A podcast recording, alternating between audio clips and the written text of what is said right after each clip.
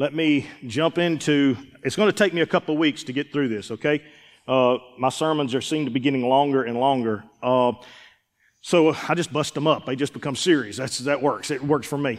So I want to speak over this next little bit. And hey, uh, happy Jersey Sunday to everybody. Uh, glad to see you. Glad to see everybody Jersey Sunday. If you're wondering why in the world is he wearing that, uh, it's, it's Jersey Sunday, and there'll be people all day you'll see that'll have their favorite jerseys on and different teams. And, and uh, we pick on the Cowboys a little bit during this time because, you know, we, we tell people we tell people heaven will be populated with Cowboy fans because there is no group anywhere that has more faith than that group. So that is that is like they are built on faith. So so we pick at them, we have fun, and uh, and and just just have some good humor with it, and uh, and like I say, that's the, that's the fun part of living life. Thank you to everybody who helped last night through our uh, youth. And I, I just want to applaud the youth. I want to applaud all of them who performed, all of those who worked, all of those who gave their time, the college career, those who helped, uh, adults who jumped in, family, uh, parents of that group that cooked and did everything. I cannot call names. I don't want to because I, it's just, it took so many people to make last night happen and to watch, you know, 150, 100 people, whatever was in there. All the chairs were just about full. And even on a rainy night, it was just an incredible time. And, um, and we had a blast. And, and you say, well, why do you do that? Why, why do you? And I was sitting there with Elise and I said, you know what? That group now, because they've been on that stage in front of a hundred something people and having to dance in front of them or just be, be uncomfortable. I said, you can take them to to a mission situation, you can take them and they're not afraid to do anything anymore. Because not only can they do it, but they realize that they can do it well. And so that's part of why we have some of the craziness in what we do. It's, it's not just so we can watch you do footloose. It's so that you realize I can do, I can do a lot more than I thought I could. And I can, I can be a, a bigger blessing than I thought I could. And here at All Seasons, that's what we're here to do, to help you become the very best that you can be. And so thank you to all of y'all who, who worked so hard, to uh, uh, Randy, Christy, Greg, and Joanna, those who lead that group. And just thank you so much for, for all the work that you did. All right, before I get all tearful, because man, I was, I was, that, I was fired up. I was glad to be Pastor Lott last night. I was, that was one of the highlights of my life.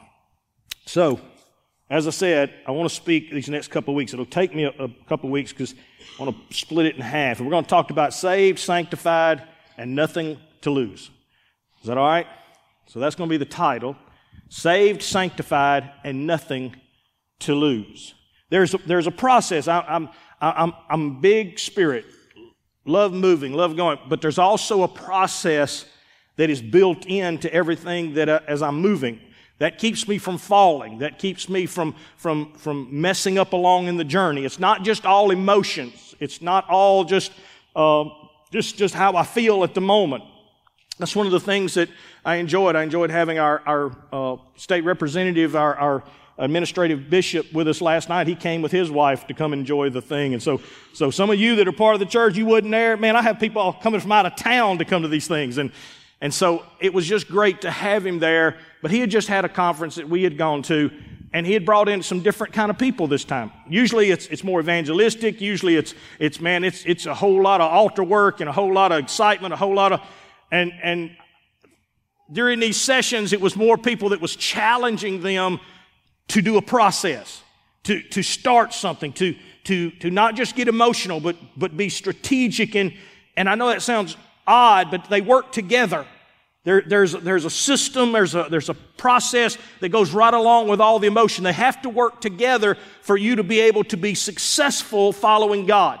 And so, just like in the, in the kingdom life, there's a process. We, through the uh, church I grew up in, the Church of God, our, our denomination, man, we used to have this fa- favorite phrase. You know, you'd stand up, give your testimony. If you didn't know what to say, if you didn't have kind of like had it down, like I want to thank the Lord for this, and it says in this, I mean, you just always had the same. Some person would stand up and say, "I thank God that I'm saved, sanctified, filled with a good Holy Ghost, and a member of the great Church of God." And they would sit down. Everybody give, "Oh man, that's all." And, and, and it was a process of understanding that they knew that okay, I have walked through the process in this spiritual walk, I have walked through the steps to know that I am mature enough to be able to defend or to fight.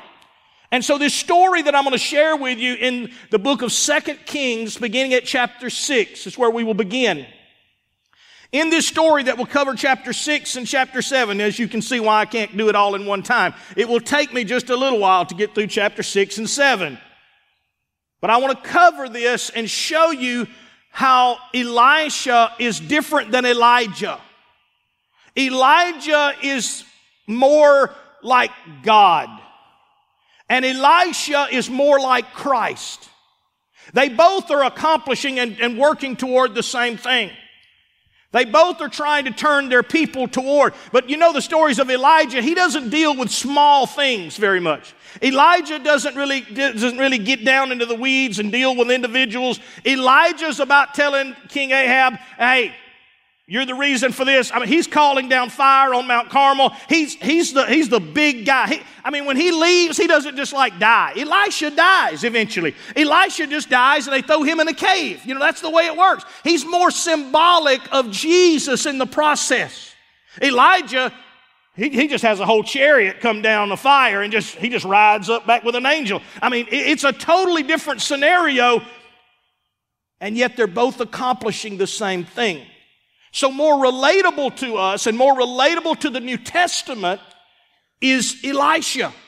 Elisha is much more transferable to what we're, and I'm going to show that to you through the process of what Elisha does in this being saved, sanctified, and what we call filled with the Holy Spirit, but nothing to lose. I've reached a stage in my life, I got nothing to lose. That's what Paul says later when he says, whether I live or whether I die. You know what? I'm not losing either way. I've got nothing to lose anymore. And as Christians, that's what we want to reach. We want to reach a point to where we can say, I got nothing to lose. Man, I, I, I, don't fear anything anymore. I'm not worried about what's going on in this world. I'm not worried about, I know God has a plan and I'm following out that plan. So let me jump into this and let's, let's, let's move along so, the first step in our process of this spiritual walk that we have to have is the understanding of being saved. It is this true understanding of being redeemed, being found from being lost. And so, begin with me in chapter 6, beginning at verse 1. Here we go. And the sons of the prophet said to Elisha, See now, the place where we dwell with you is too small for us. Please let us go to the Jordan and let every man take a beam from there and let us make there a place where we may dwell. Now it's amazing how Elisha is totally different. Elijah is, is somebody they don't get close to. He's, he's not very approachable. In fact, remember the last day of Elijah's life?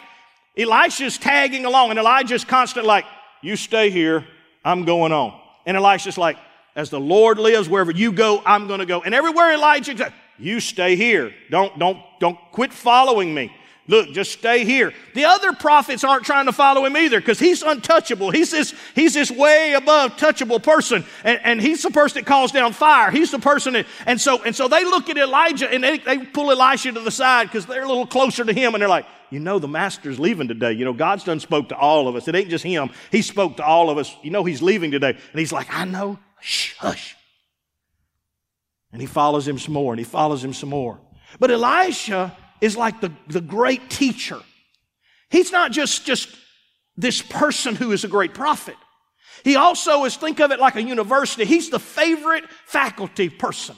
He is the favorite teacher in the campus. He is the college dean. He is the one that if they are asking questions, he's the one they go to. He is this person who is just approachable, this person just like Jesus in the New Testament when they came and asked him questions all the time. Elisha has this personality. Elisha is this approachable person. And they come to him and say, Look, the more we hang out with you, the more people keep gathering together, and we've done reached a point where we don't have enough of, room to, to get close to you, let us please go down to the Jordan and near the water, and when we can have water and we can gather together, we're going to build just a covering so that we, whether it's raining or whether it's sun shining, and we can get under it and you can teach us.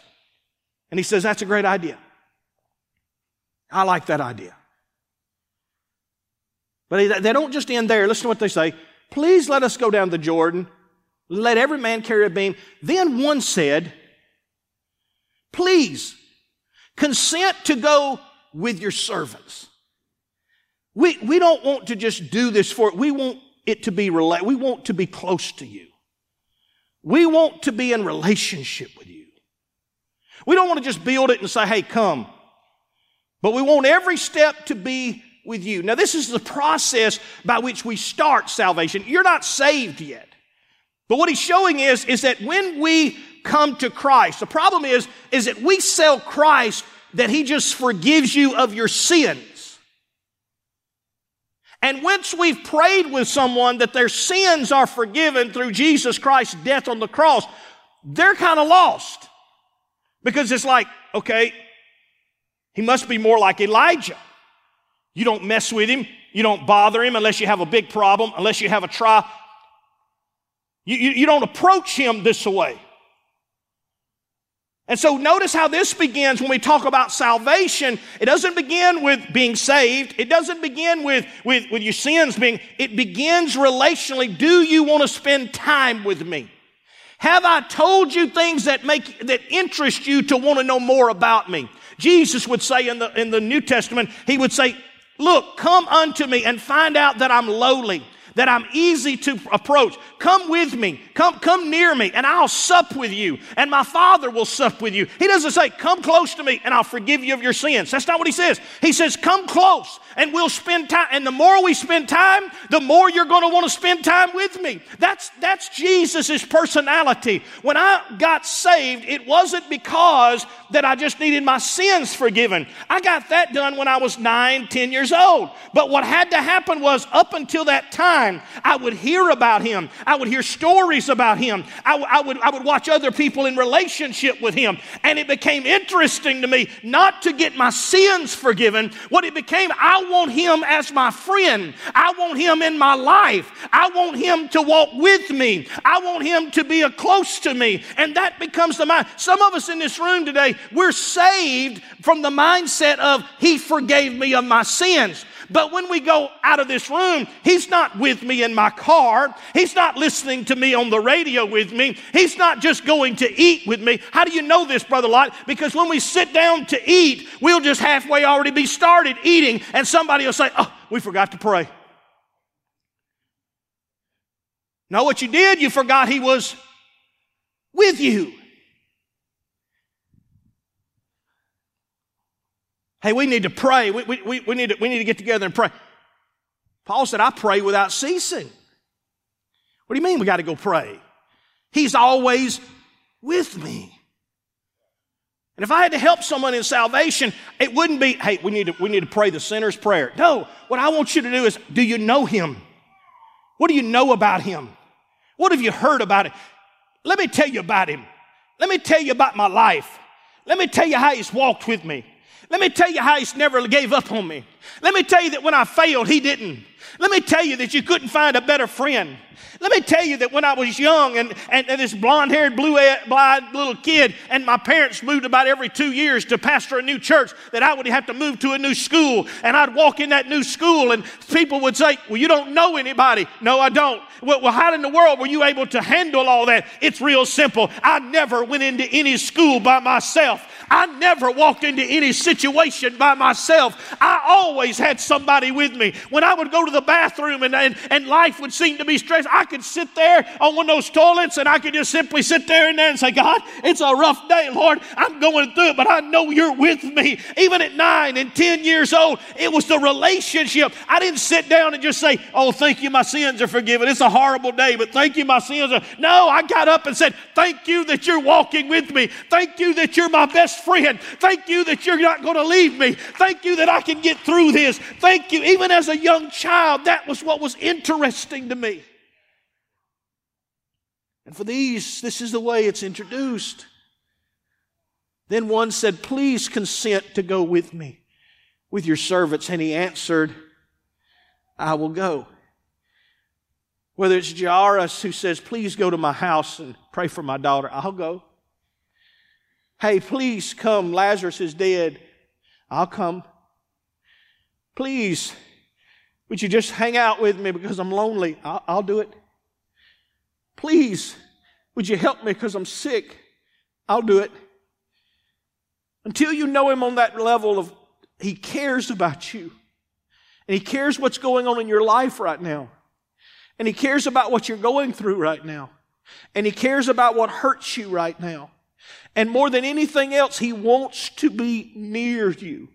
And He wants to be close to you until you get that then salvation will just be a checking off something on your box. It will just be, well, I did that, so I don't have to go back and do it. And then you'll wonder why I don't like going to church, and I don't, because you don't know Him. You don't care about Him. And I, when I say that, you care that He forgave your sin, but you don't have any desire to want to just open the Bible and say, I want to know you. I want to hear about you. I want to know more about you every day. I want to know where you came from. I want to know how you think. I want to know what you love. I want to know everything about about you. Does this make sense? And he said, I will go. Verse 4 says this then. In the process of relationship, so he went with them, and when they came to the Jordan, they cut down trees. So they were in the process of trying to do something for the Lord. They were in the process of trying to create a relationship for those that come unto me. Jesus will never force his relationship on you. You have to prepare a place for him. You have to invite him in. You have to say, It's what I want more than anything. Now, something's going to happen in the process. Look at the person beside you and say, You'll get saved. What do you mean I'll get saved? But I'm already saved because, no, no. In the process of the relationship, you will get saved. You may get your sins forgiven. You may ask God to forgive your sins, but you won't ever be saved. You won't feel free from it until you first have relationship. And their desire is we, we're wanting to build this to be close. We want, we want to have a place to spend with you. We want. So when they went with him, he came to the Jordan and they cut down trees. But as one of them was cutting down a tree, the iron axe head fell into the water and he cried out, Alas, master, for it was. See, what happens in the relationship with the Lord is simple is that I begin the process of saying, I want to be close to you. I want to be near you. I'm going to do my best. Anybody ever do that? Hey, God, I'm going to do my best to, you know, I, am going to do my best. I'm going, I'm going to do. And what happens in that process? What happens is what is revealed in us is our flaws. What's revealed in us is the shortcomings. What's revealed in you is the fact that you're not up to the task. What's revealed in you is that you make mistakes or you sin or you fail. And that's an awkward place to be in because you've done all of this to try to get close to the Lord. Why do people quit church? It's not because they want to get close to the Lord. It's because in their process of getting close to the Lord, what happens is something comes apart. Something falls to to pieces. Something reveals itself. Something goes awry. Something happens. Maybe you go back and drink again and you, you quit drinking. You're, I'm going to go to church. I'm not drinking anymore. And then all of a sudden, on one bad occasion, there you are again doing what you said you wouldn't do. Or maybe you go back and you, you start smoking again. You done giving it to God. You done stood in front of the church and talked about how God delivered you. And then all of a sudden, there you are back behind your shed one day and you're back there smoking another cigarette and you're like, God, I can't do this. When I try, it's falling apart on me. When I, when I try to get close to you, all that happens is it reveals the flaws.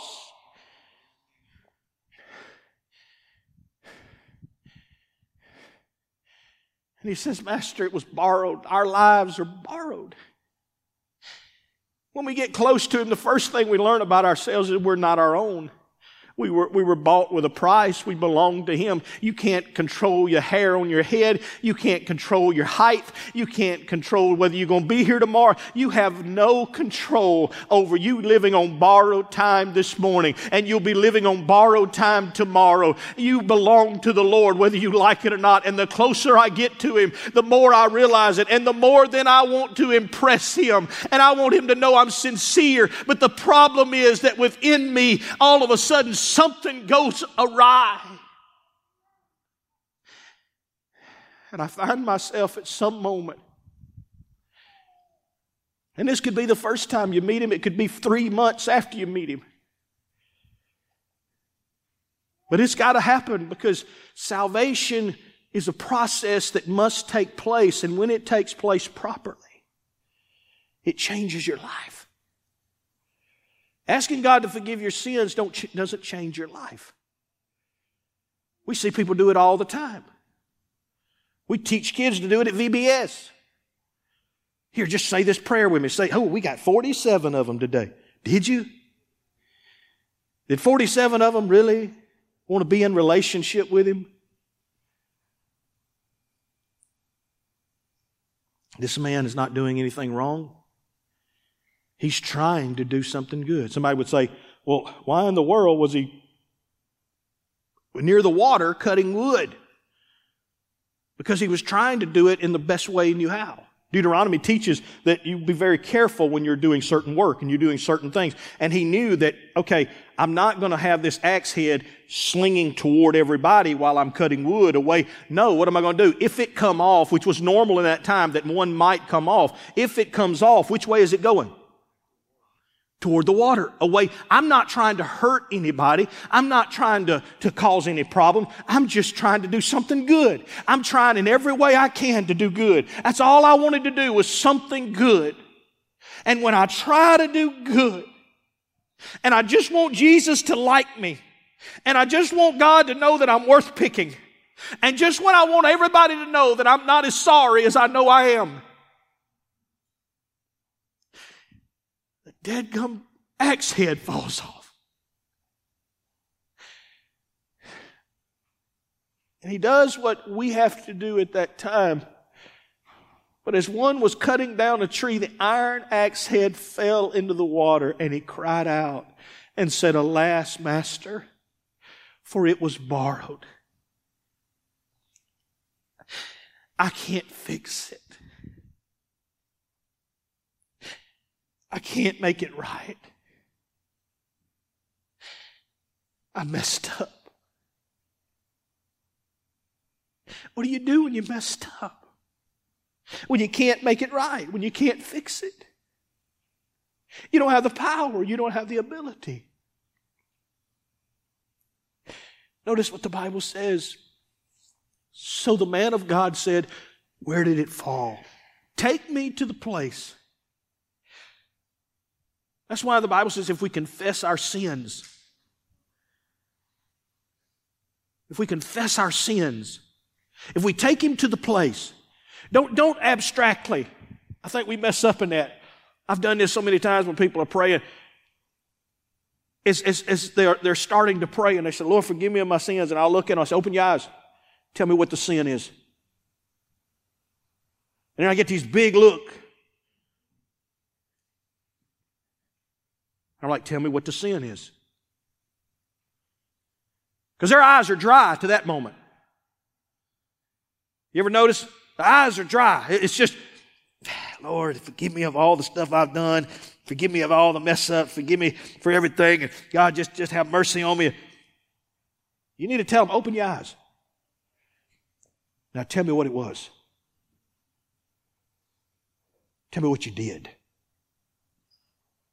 When nobody was around that night, tell me what you did. Nobody else knows about it, but you and God does, and the enemy does, and the devil does. So go ahead and tell me what you did. Confess your faults. One, two. Now, I'm not telling you to do that in front of just everybody. If they have, if they have like 10,000 followers on their Facebook account, that's probably not the person you want because they probably share most everything in their life. You be very selective on who you give it to, but when you're standing there and someone's in front of you, you had better be able to say, This is it. If anything y'all have learned from Pastor Lott, I'm very open. I, I, I, I, try to be very honest about the stuff in my life from depression and other things that I've battled. I, I have to. Why? Because God looks at me and says, Tim, name it. If you say I delivered you, what did I deliver you from, son? If I set you free, what were you free from? What were you bound in? You got to be able to name it and you got to be able to take it. And here, he says, Take me to where it fell. And he showed him the place. And I love this. Do you notice where they're at? What river is this? it's the Jordan River. Now, a few hundreds of years later, there'll be someone that's going to come down to the Jordan River. His name is John the Baptist. And John the Baptist will be telling people, come and get baptized for the what? Repentance of your. Take me to the place. And John told them, bring the axe heads, bring the things that's fallen off, bring it into the water, and you're going to make repentance to those things. Oh, but even something better than that took place. Because eventually, then the Jordan one day, here comes a man over the hill, and John looks at him and says, Behold, the Lamb of God, which takes away the sins of the world. He says, Lord, I need to be baptized of you. But Jesus says, no, no, let everything be done in its own time, in its own proper place, in its own way. And Jesus is baptized having no sin, but he does it in representing you. That's why later, when he tells his disciples, go into all the world preaching the gospel and baptizing them so if you're in this room today and you say, well, I believe, but I ain't been baptized, then you ain't a finished product. You better find somebody to get you in some water real quick because you ain't a finished product. It's part of the process of your life moving forward. You still have a little bit of rebellion. You still don't want to get your hair wet and you don't say, well, God, if I got to get my hair wet and I got to do it that way, I'll just not do it at all. Then that means you hadn't been saved yet. You hadn't been delivered yet. You hadn't been redeemed yet. You just simply are still playing around having a conversation.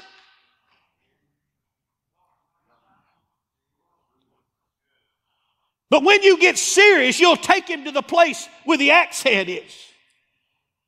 You'll take him to the place. And beyond that, even beyond the story I just told you of Jesus and John the Baptist, there's something that takes place. Notice what the prophet does. So the man of God said, Where did it fall? And he showed him a place, so he cut off a. If, if he'd had time, he would have, he would have just cut on a whole tree. But he said a stick will represent it just fine. A stick will represent what I need it to represent. And the Holy Ghost moving on him said, cut down a stick. Because there's one day going to be a stick that's going to change the world. There's one day going to be a post. There's one day going to be a cross. There's one day going to be a piece of wood. It's going to be something that they're going to hang him on. And when they hang him on that piece of wood, that piece of wood is going to change everything about creation. It's going to change everything that used to be normal, and it's not going to be normal anymore. What used to be natural is going to become supernatural. How do you know, Pastor? Because notice what happens the moment he takes that stick. He says, So the man of God went in and grabbed this stick and he showed him a place. So he cut off a stick and threw it.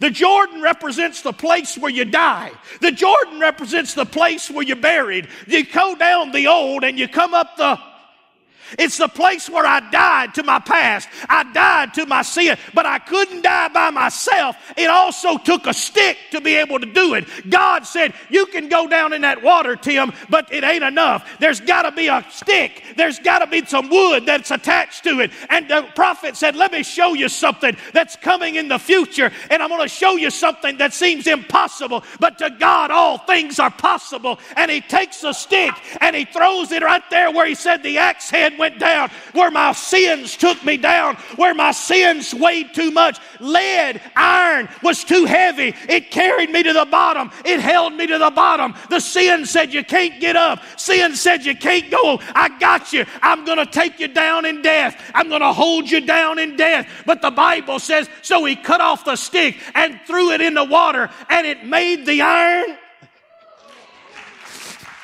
Oh, you don't understand what I see. There was a time when the enemy looked at Tim Lott and he said, Tim Lott, you have been so heavy and you've been drugged down so much. And I know all the stuff you did and I know all the sins in your life. Yeah, but I said, I gave them to Jesus. I told him about those things. I said, Oh, but it was too much, Tim. It was way too much. You, you've gone way too far. You've done, done too many things. God can't forgive you. I want to tell you something. As sure as iron can swim, as sure as metal can float, as sure as that, God says your sins can't be forgiven. Somebody in this room who lived what I lived ought to be able to clap their hands and understand that's what salvation is. Somebody in this room ought to say, It wasn't no way I could swim back up. There was no way I could get back up. I was a piece of lead sinking to the bottom. But God said, Oh no, by my grace, where sin abound, grace does much more abound. I'll make you swim where you couldn't swim. So when the enemy looks at you and says, you can't make it. Oh, yes, I can. You've gone too far. Oh, no, I haven't. If iron can swim, then I can rise. So that's why when we baptize you, we don't just dunk you and leave you. We don't just grab you by the nose and start and just say, oh, they done so much. It, Too bad. Wouldn't that be horrible? That'd be horrible. Brother, I, I did this, this, and this. Oh, well, that's probably pretty heavy. You just need to go ahead and be gone. No.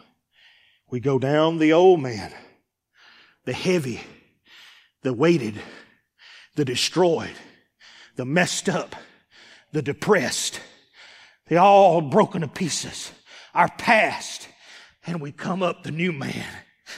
We become lead that can swim. I don't know if any of y'all ever went through what I went through. If you did, I don't see how you're able to sit there. I don't see how in the world you can stand it. Some of y'all just got saved a little bit. Some of y'all was just a cork. Y'all didn't really have a whole lot of, you was kind of bobbing anyway. No, I was a piece of lead. When the enemy weighed me and said, here's Tim Lott, that boy don't have a chance. And God said, oh yes, he does. Throw the stick in the water. Throw the cross across him. The cross can take care of what nothing else can take care of. It's just a piece of wood. No. It's my son's sacrifice. And it can handle the problem. Look at that person beside you say, Ain't nothing the enemy can keep you safe from. Go ahead and tell them. Just brag about it. There isn't nothing, nothing, anything the enemy can keep you saved from. He can save you to the utmost. That's the first thing you got to grasp. And it begins with understanding who He is and how much He loves you. We try to celebrate it every Easter to try to remind you.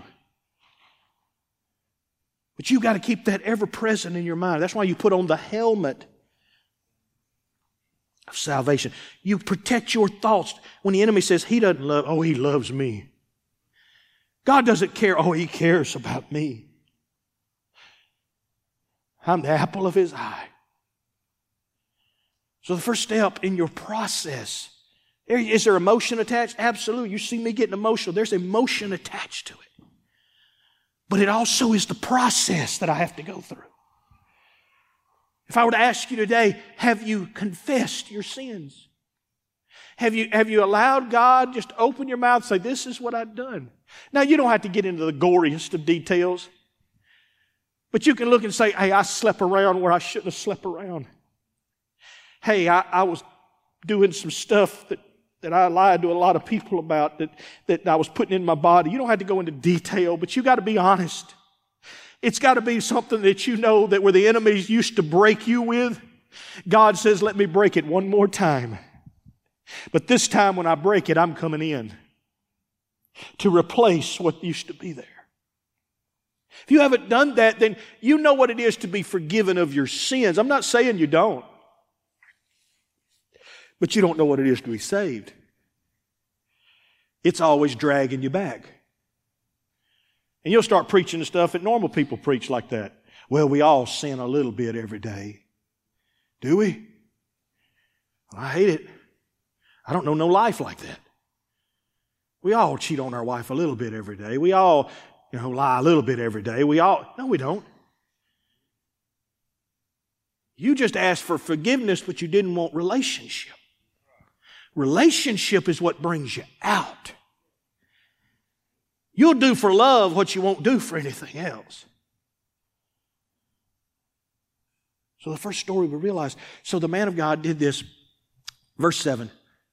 Therefore, he said, pick it up for yourself. How do I know I've been saved? When I can reach back and I can tell you guys about things I've been through.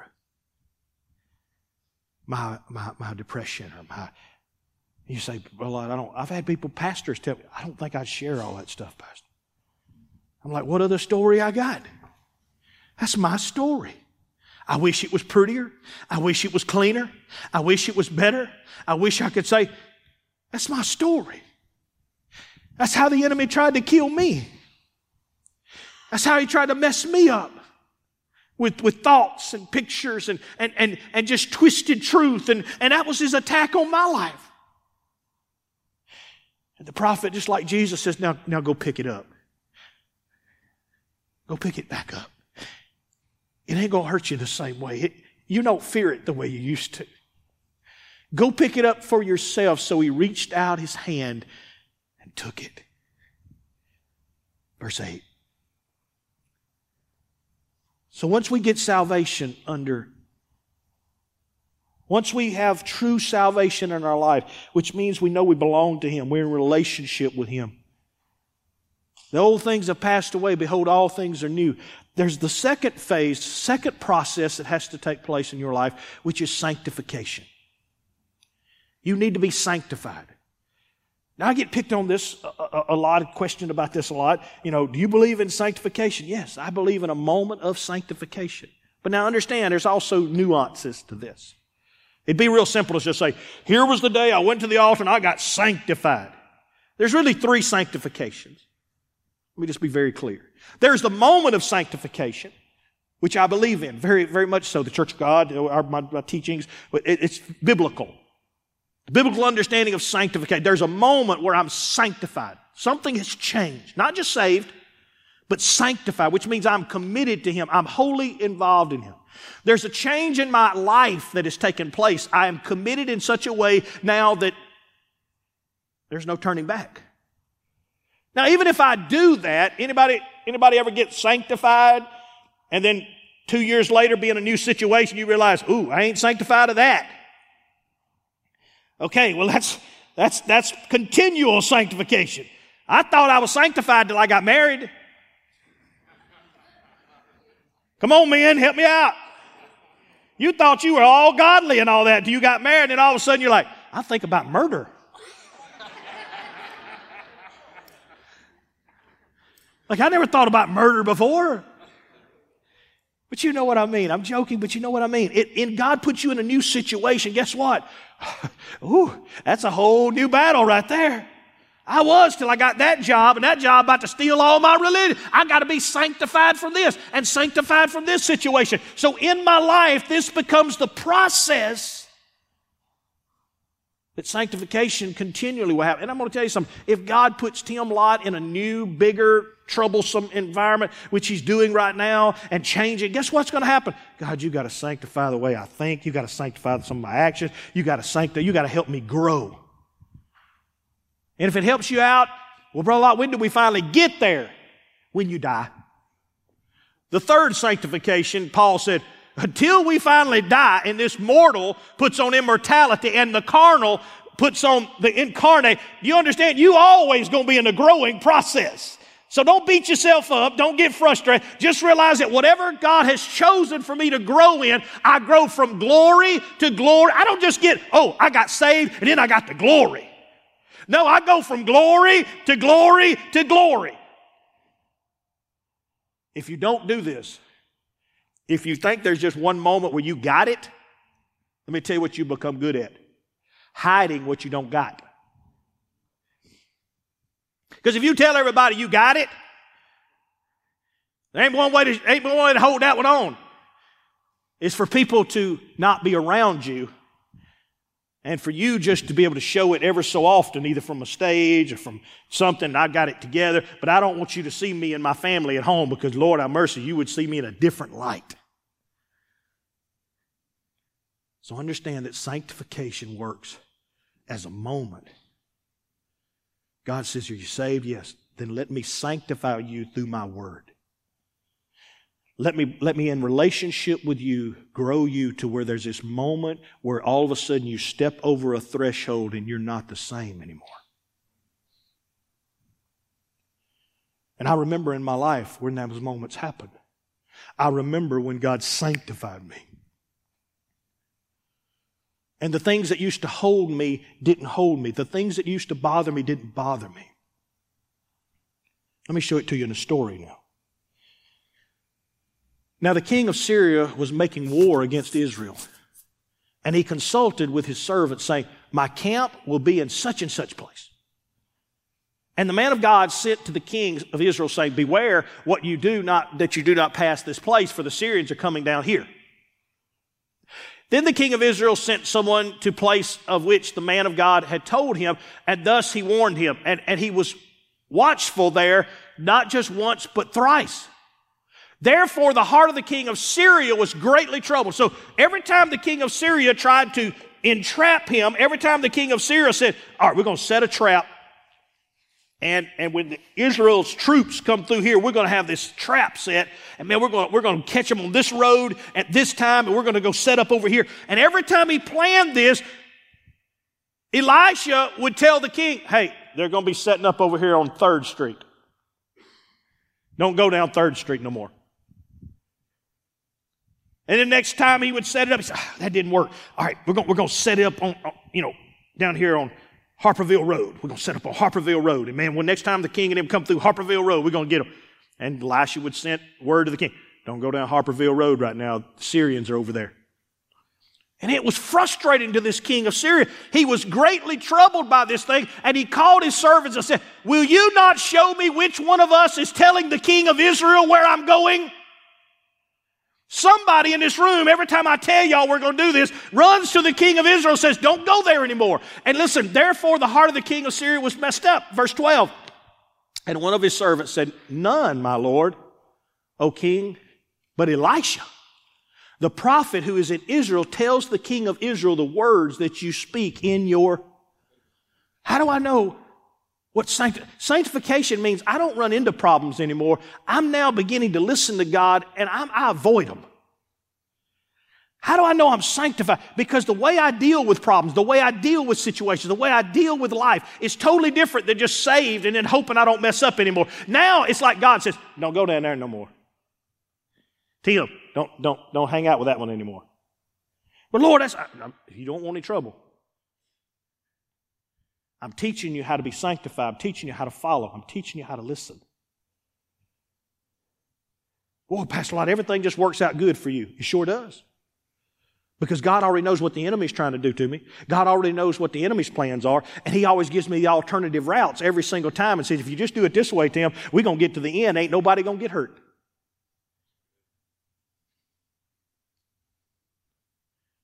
When you're not that way, what do you do? Y'all just pray for me. Devil been wearing me out this week.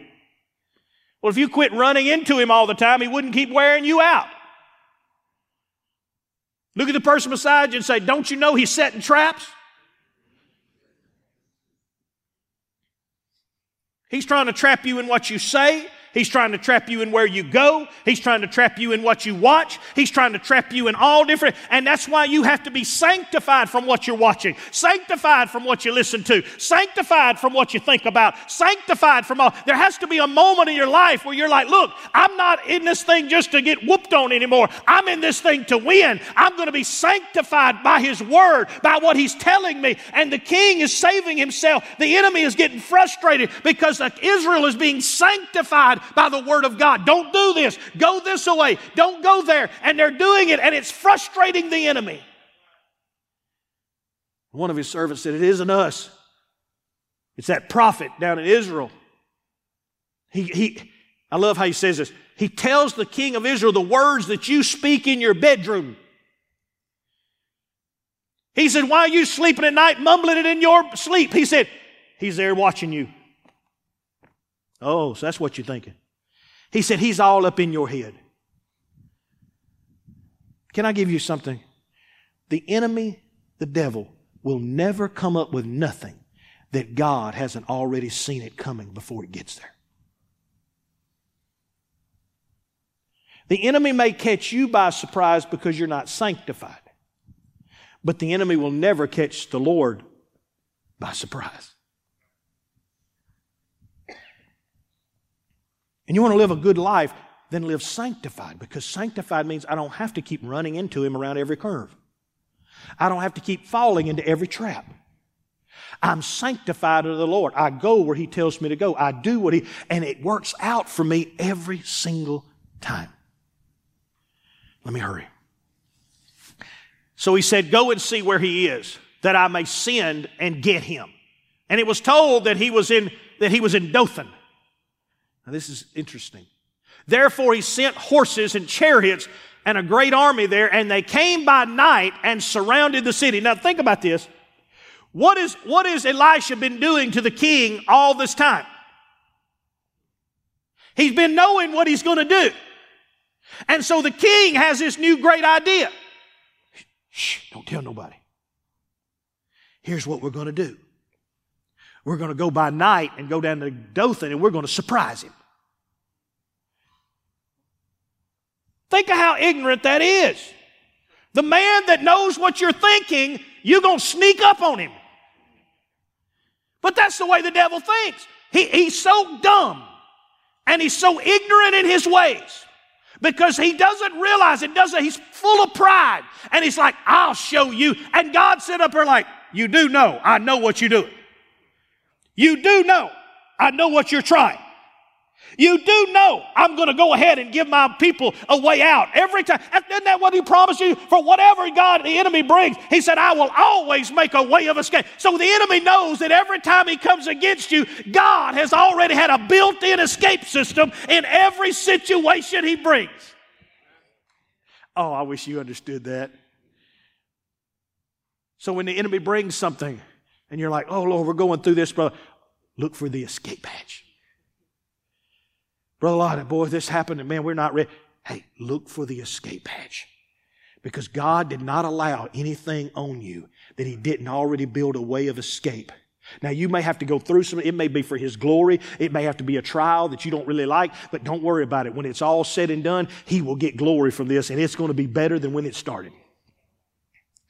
Brother, Lott, you believe that? Yeah, because I'm sanctified. Don't you? Quitting ain't an option. It's just how good it's going to get.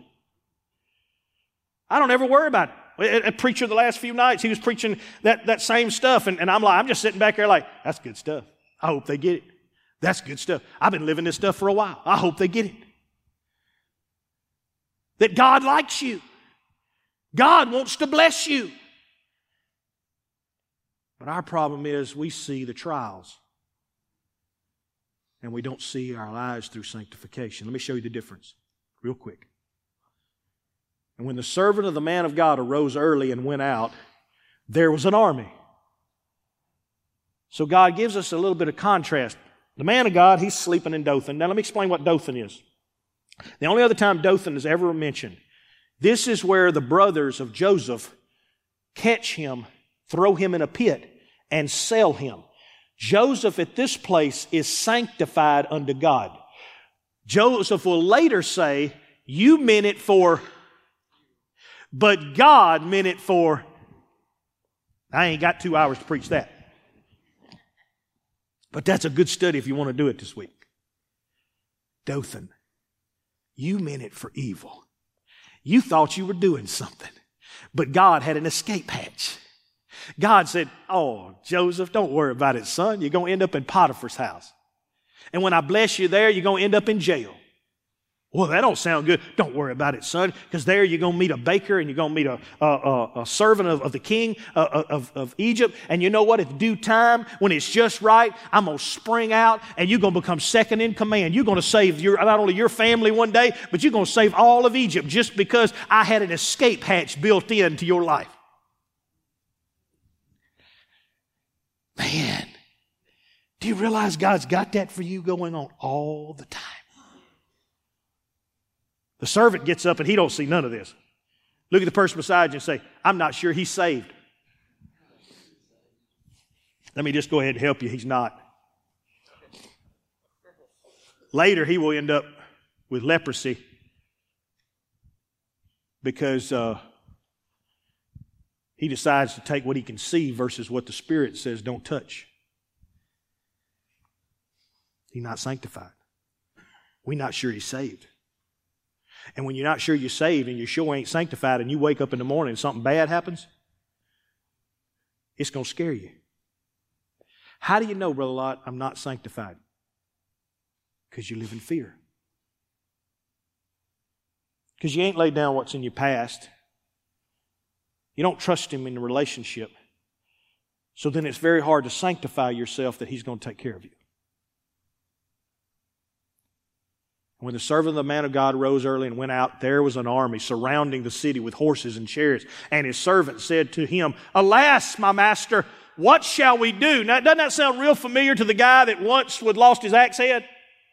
Alas, master, it was borrowed. Alas, master, what are we going to do? What are we in the physical going to do to fix this problem?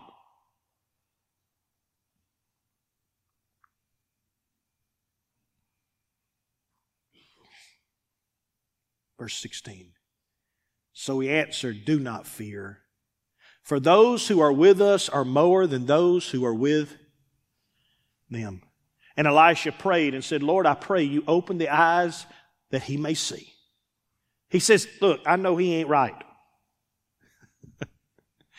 I know he ain't got it together, but just for a moment, God, would you just indulge me and just let him see what I can see? Just for a moment. Anybody ever pray that for your kids? I do. God, I know they ain't right there yet. But could you just for a moment let them open their spiritual eyes and see what you're doing in the middle of all of their natural life? I pray that for you a lot of times. Lord, I know they're struggling and I know they're fussing and I know they can't understand. Would you just let their spiritual eyes open just long enough for them to realize that God, you got this. You're going to make something good out of this. All things are going to work to good to those who love you and are called according to you. Would you let them know they are more than conquerors through Christ who strengthens them? Will you just let them realize just for a second that an enemy can't defeat them, that they're going to overcome it, that they're going to be champions, that they're already seated in high places with you and that their feet is already on top of every problem that they're going through, would you just let them know for just a moment they're not what they used to be, but they're reigning and ruling with you in heavenly places? Would you just let them know for just a moment that they're heirs and joint heirs to the kingdom of God, that they're the children of the Most High? Would you just let them know that if that enemy comes at them one way, he's going to run seven ways because he's not going to bring them down today? That's what he wants. Open his eyes, Lord. And he saw. And behold, the mountain was full of horses and chariots of fire all around Elisha. So when the Syrians came down, and I'm going to just make this fast, the Syrians start to come down. They're surrounded, they, they got them. And Elisha said, Lord, blind every one of them. And God does. They all are stricken with blindness. And then Elisha and his servant walks out of the city of Dothan, walks up on the hill, says, Which one of y'all is the captain? Me. Well, you're in the wrong place. Who are you looking for? Elisha. Well, you need to follow me. I'll show you where he's at. And you can see this whole army with chariots, and they're all just. And he fought, take, takes them all the way to Samaria takes them inside the gates of Samaria, where all the army of Israel is. And you got people standing on top of the gate with bow and arrows. You got people with spears. You got people surrounding them with swords thinking, what in the world? And Elisha says, Lord, you can open their eyes again. And when they did, they realized we in a world of hurt. We, we in the wrong place at the wrong time. They so excited in Israel that the king says twice, he's like, do I kill him? Can I kill him? Can I kill him? And Elisha says, calm down, boy. He said, no. What do you do with POWs? What do you do with them? You take care. You, you don't kill them. You've already won. You've already captured them. What are you trying to kill them for? You act like you ain't, they're yours. Here's what you do. Give them some bread and some water. Send them back to their master. Send them back, send them back to Syria. And let them tell the story of what happened to them when they came over here. You know what the Bible says? The Bible says they raided the land of Israel no more. When that word got back there, they didn't even have no rating power. They just want to go back to Israel. Like, you want to go to Israel? Shoot, the last group that went over, go blind. Man, you think I'm crazy? We'll, we'll find food somewhere else. I am not messing with them folks no more. Let me show you what sanctification does. And I'm through. Go with me in your Bibles to Deuteronomy 31 and 6. I'm going to show you some scriptures real quick. And I'll wrap it up. Deuteronomy 31 6 says, Be strong and of good courage. Do not fear nor be afraid of them, for the Lord your God, He is the one who goes with you. He will not leave you nor. That's what sanctification is. Look at the person beside you and say, That's sanctification. It's not being saved. It's knowing that I can go into any battle knowing the Lord will not forsake me. He's not going to leave me. Let me, let me show it to you again. Go to Hebrews 13 and 5 just to make sure. You say, well, that's Old Testament, Brother Lott. Well, here's what he says. Let your conduct be without covetousness. Be content with such things as you have, for he himself has said, I will never leave you nor forsake you. Look at the person beside you and say, that's what being saved and sanctified is. It's not that you got baptized, not that you just got your name on a plaque. It's not that anybody signed you up for to be part of the All Seasons Worship Center. Nope. There's a change that's happened in your life. Battles don't look the same anymore. You don't see problems the same way anymore. If you still see problems the way you did, then you haven't been saved and sanctified. And you can't go into the big fight. We're going to talk about the big fight next week. We're going to talk about when you got nothing to lose. But you can't take on a big fight until you finally get these two right. You got to get these two right. And then you can do the stuff that blows your mind. Go with me in your Bibles to Psalms 34, 7 through 9. Here's what it says The angel of the Lord encamps about all around those who, and does what? Delivers them. That's what verse 48 says, or verse 8. Oh, taste and see that the Lord is good. Blessed is the man who, oh, fear the Lord, you his. There is no want for those who fear. Do you see the picture? That's what Elisha is trying to show his servant. Can't you see it, son? All I see is an army. Lord, just for a moment, let him realize the angels of the Lord are encamped about me. Do you realize when you walk out of this place today, the angels of the Lord are walking with you. They're surrounding your car. They're surrounding your house. They're surrounding your kids when they go to school. Do you realize who you are? And do you realize when you're walking this earth that you're not just some pitiful little thing getting through, but you are transforming every place wherever your foot hits the ground. It becomes your territory. Favor will follow you. Goodness and mercy will follow you all the days of your life. The Spirit of the Lord will go before you and grace will go before you and already open doors and unlock doors and, and locked doors that need to be locked way before you ever get there. Let me show it to you some more. Go with me to Romans 12, 19 through 20. Here's what it says Beloved, do not avenge yourselves, but rather give place to wrath. For it is written, Vengeance is mine, I will repay, says the Lord. How do I know I'm sanctified, Brother Lott? My trust level. And then, secondly, my give level. How do I know I'm sanctified? My trust level and my what? My give level. What do you mean, Pastor? Let me show you. If I trust the Lord, then I don't have to defend myself, fight for myself. Do, the king is like, Do I kill him? Do I kill him? And, and Elisha said, No, you feed him. What? Yeah, yeah, feed them. And then send them home. They ain't no challenge for you. They just POWs in a war. When I run across people and, and, and the victory, t- I don't, st- well, show them. No. Look, let me take you out to eat and explain what happened to you. Son, you just picked the wrong side of the battle. Look, it wasn't your fault. You just picked the wrong side, son. Every time you pick that side, you're going to lose. You understand? I'm not mad at you. I, here, I'll, I'll buy you dinner today. After all I did against you, it don't matter. You can't do nothing against me. Do you understand that anything you try to do against me, God's just going to turn it for good? Do you understand who you're fighting against, son? Imagine if the world was full of Christians that thought like that.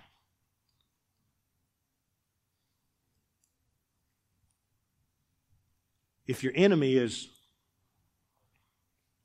anybody got any enemies? Boss you don't like? Children you don't like? Parents you don't like? You know what you need to do today? You need to get saved and sanctified. How do I know I got there? Your trust level is going to go way up about God, and your give level is going to go way up about the people you don't like. See, some of you can't do that today. I ain't doing that. I know. Good luck on that fight and that battle yourself. Good luck on trying to find happiness yourself. Good luck on trying to pick Mr. Right yourself. Good luck on trying to pick that bar hopping girl you want so bad yourself and hope she lives right and acts right. Good luck on that life you keep trying to do yourself. I'm just going to be saved and sanctified. I'm just going to win the battles. Now you can get mad at me, you can dislike me, but I like winning. Anybody like winning? Raise your hand if you like winning. Now if you like losing, raise your hand. You just like losing. You used to it, you gotten used to it, you just enjoy it. I just like losing. Well, go ahead. I like winning. And a long time ago, I picked the winning side. I picked the winning side. Here's what he says Romans 19, verse 19 and 20. Uh, did I read? Yeah. If your enemy is hungry, feed him. If he's thirsty, give him drink. For in so doing, you will heap upon his head what? How am I going to win my enemies, Brother Lott? How am I going to love on them? Yeah, but they take advantage of me. Well, that's where God takes care of your end. The trust level has to be high. The give level has to be high. And you believe that God can handle. If God can blind a bunch of Syrians and walk them into Samaria, if God can handle all the stuff that Elisha is trying to show, don't you think He can handle your problem? Let me give you a secret. And is a secret you need. Every problem you have is little. Look at that person beside you and say, Your problem is little bitty. See, that hurts you, doesn't it? Because you're like, no, my problem's big. I'm telling you, I'm going through. I don't know what Pastor Lott don't know what he's talking about. No, no, I do, because let me show you the second part of that phrase. Your problem is little bitty because there's no problem too big for your God.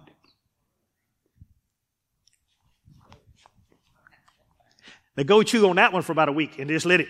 Every time you say, I got a problem. But compared to God, it's little bitty. I got a problem. But compared to my God, it's little. See, you just keep saying, I got a problem. Yeah, compared to you, it's big.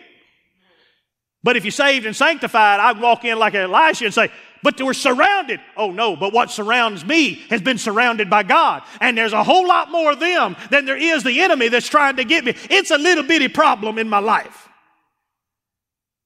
Go with me to Luke 6, 27 through 36, and I'm through. Took me a while. I'm, this is half, half. I'm halfway through. But I say to you who hear, love your enemies. This is Jesus. Do good to those who hate you. Bless those who. Anybody cussed you out lately? When they do it, you just stick your hand up and say, God, bless them. Give them a new car. Give them a better house. Give them a better job. Brother Lott.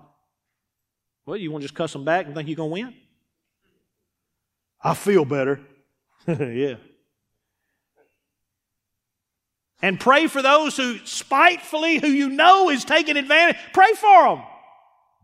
This is Jesus. To him who strikes you on one cheek, offer the other. Of him who takes away your cloak, do not withhold the tunic either. Give to everyone who asks of you, and from him who takes away your goods, do not ask them.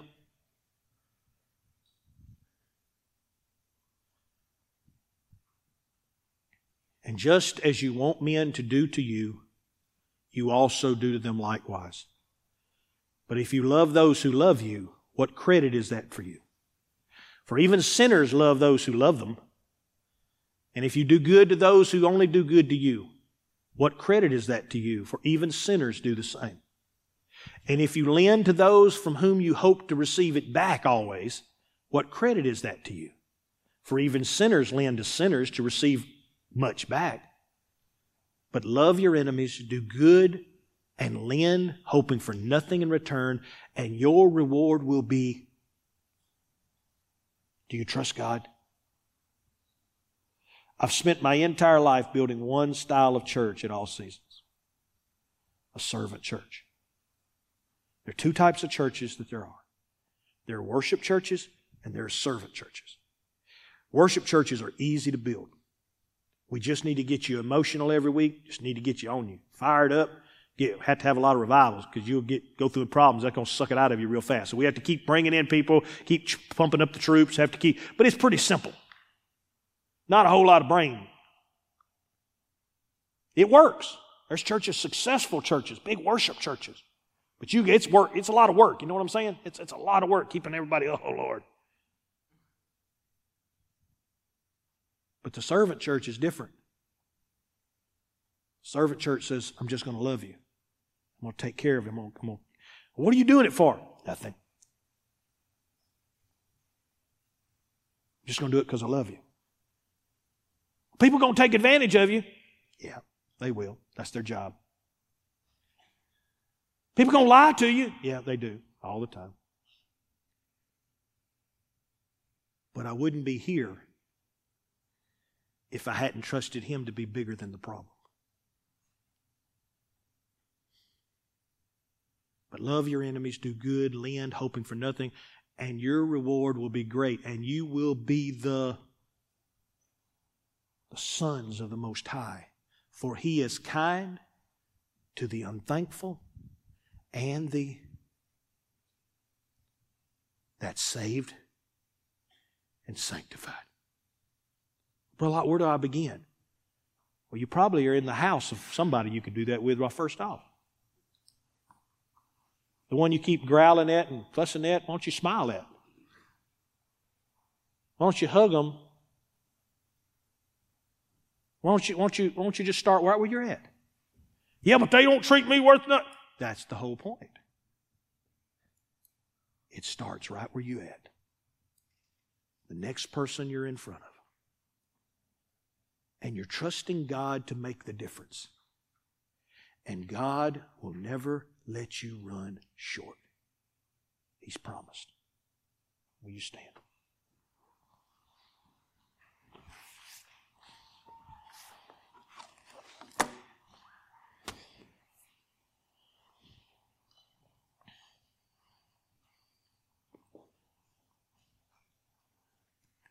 If you're in this place today you say, Pastor, that's, you have nailed me.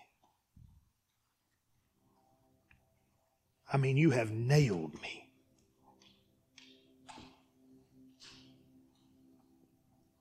Then good. That's good.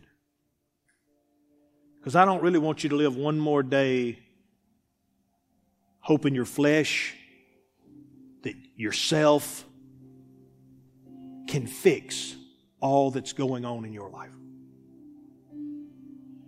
I don't want you deceived one more moment. Just thinking, well, I asked him to forgive me and I don't understand why my life. It's because he wants to save you. He wants to save you from what you were. Not just forgive you, but save you from. And then he wants to be in such good relationship that he can sanctify you. And you and him together can overcome anything the enemy throws at you. Anything. Any situation. Any circumstance.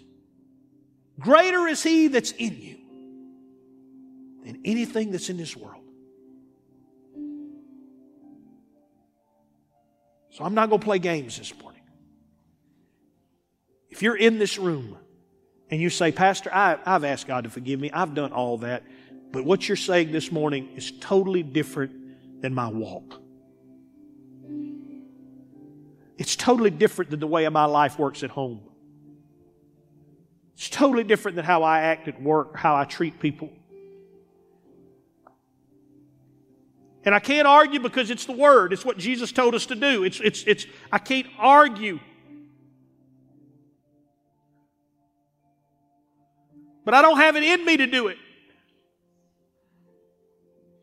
So I need Him. I need Him to come in. I need Him to save me. Remove the junk. And fill me with Him, His presence his love. I need to grow to where I trust Him beyond anything else in this world. Where does it start, Pastor? It starts with us coming and confessing our sins. This morning, it's a process. It's you stepping out, you coming down, you just kneel at an altar. You don't even have to have me.